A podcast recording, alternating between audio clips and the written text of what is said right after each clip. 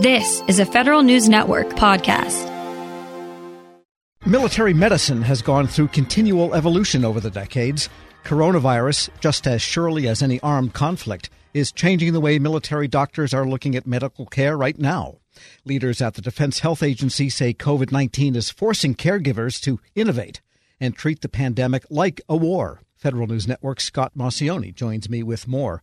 And Scott, coronavirus has been in the news in the military a lot here and there. On the whole, how big a problem is it been so far for the armed forces? I'd say it's a growing problem, and I say that because it's it's almost an exponentially growing problem. Right now, there's almost 38,000 military-related people with uh, cases, and the thing about this, the reason I say exponentially growing, is that the cases have almost more than doubled, excuse me, more than doubled in the past three weeks. So, uh, you know, that's a, a, huge concern for the military. Now, be, the military has said all along that they have a young base of, of people. You know, obviously there's younger people that serve in the military, people that are physically fit and don't have pre-existing conditions. They aren't concerned about deaths, but they are concerned about health. And the reason that they're concerned about the health is, well, it takes people out of their jobs and then it can further infect people, which affects readiness. But it could also, as we've seen, uh, COVID isn't just something that causes death, but causes conditions for later on in life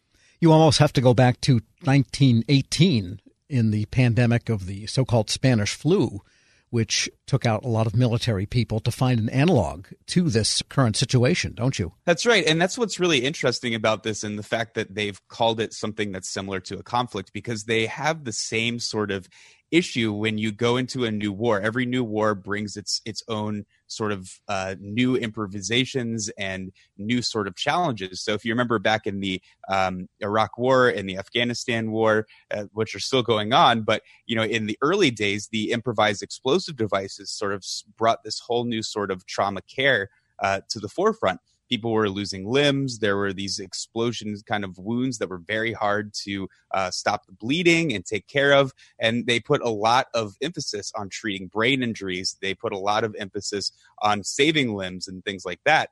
And that technology has grown a lot because of those innovations, because of that need within the the uh, combat and trauma area. So it was something that on the fly they had to learn and now the covid situation is doing exactly that it's causing these medical uh, military medical doctors to have to do the same thing and also civilian doctors as well and what are they doing? Do we have any stories yet? Right. So one of the differences that uh, you know the civilian, like I said, civilian and military are working together on this. So that's something that they're sort of innovating at, at this point as well. You know, in the past, it was the military that was really kind of sticking with their own innovations. The civilian doctors didn't have to worry about you know uh, limbs and things like that as much as uh, the military doctors did. But uh, now that they're together, one of the things that the military doctors are doing is using the Joint Trauma Center. What that is is a center of excellence that the military doctors use, and they sort of put all of their ideas together in one big best practice database and talk about the ideas that they have um, you know say this really worked for me. So in the past they used that for you know blunt trauma type things and they and the first thing that they did was just go on this registry and start talking through lots of different ideas and bringing up therapies from all over the world. So you can have someone at stuttgart uh, in germany talking to someone in pensacola florida sharing an idea saying hey I, I treated someone with this. It's doing really well with covid and you know it changes uh, changes things throughout the the whole COVID situation. Uh, one of the other similarities to conflict is that you can't come home from conflict, and that's something that the military is helping the civilian world with. You know, if you think about the uh, conflicts, the military doctors that are in conflict, they say, you know, they they they're in it. They're seeing people dying every day. They're friends, and then they're also subjected to the possibility of a bomb hitting them or something like that. Well, civilian doctors are doing that exact same thing now. They're they could possibly get COVID. They're seeing people that they love die from this. So they're trying to help them understand what it's like to be a victim of these issues too. We're speaking with Federal News Network Scott Maucione have any specific innovations come out of this? They have. There's a really cool kind of innovation that's come out of this, and it's actually FDA approved now. So really, it, it can be used all over the place. Uh, and it's the it's called the CAMIC, which is the COVID nineteen Airway Management Isolation Chamber. And what's really cool about this is it only costs about fifteen dollars to make, and you can do it really with almost anything. You know, you can probably make one with what you have in your kitchen And what it is, it's a little tent that's negatively pressurized and it goes around the patient's chest and then all the way to their head. And that way, if a patient is immobilized, you know, they can't wear a mask, something like that, or a doctor's doing surgery, it really takes care to make sure that nothing escapes that that area. You know, a doctor's really close to the the patient when he's doing surgery or she's doing surgery. So, um, you know, having that uh, that extra really isolation chamber around them um, to make sure nothing gets out is helpful for them to make sure that the doctors stay safe. That sounds like it would make a great Halloween costume.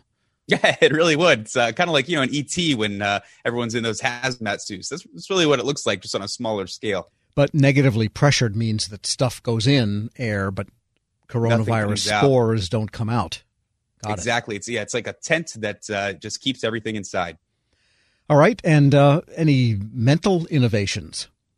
Yeah, there's a few apps that they've put together for uh, first responders, and it's really a suite of apps that they're putting out there, and they're just basic things that uh, are helpful. Uh, meditation, uh, and then also guidelines for you know just checking on your fellow doctors checking in looking at warning signs for burnout for stress for post-traumatic stress disorder those are just go, coming in a suite through the military it's just an easier way to access those uh, resources all right, and switching gears here for a moment while we have you, the Senate has vetted the nominee to lead U.S. Northern Command, and they're thinking about something during COVID, namely hurricanes. We haven't seen how that could smear things around yet. Right. Well, Hurricane Hanna has already hit uh, the southeast, and and uh, we've seen how they've responded a little bit. But as you know, and we saw during Hurricane Katrina, that germs are a huge issue when it comes to sitting water, when it comes to hurricanes, and all that kind of stuff.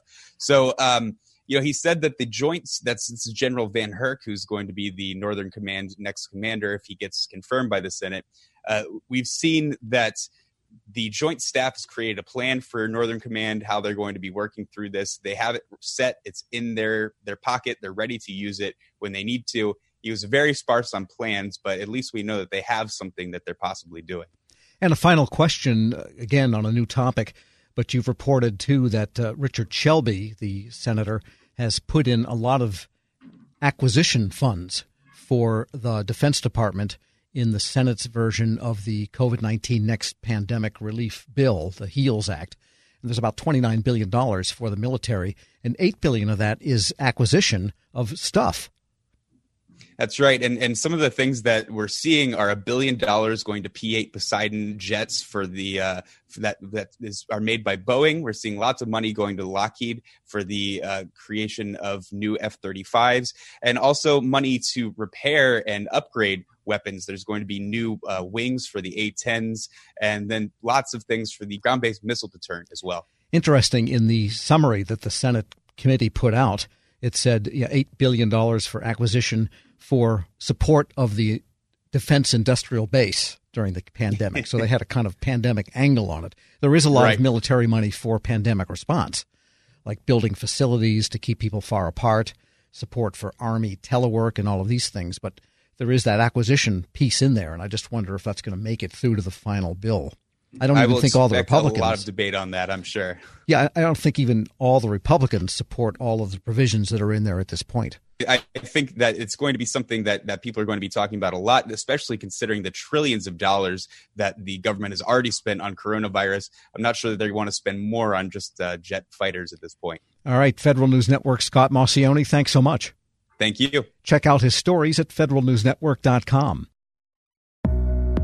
A financial plan isn't just about money. It's about what matters most to you, like protecting your family, supporting your community, and building a legacy for future generations. At Northwestern Mutual, we start with a conversation about the life you want to live now and years from now. Whether you're paying down debt, saving for college, or planning for retirement, we have an eye on your bigger picture. Get access to our financial expertise at harlem.nm.com. The Northwestern Mutual Life Insurance Company, headquartered in Milwaukee, Wisconsin. Grab a 30-day free trial of LiveXLive Plus, and you'll get unlimited skips, commercial-free music, and all of the podcasts and live streaming events you can handle. Visit livexlive.com slash podcast one to learn more and start your free trial.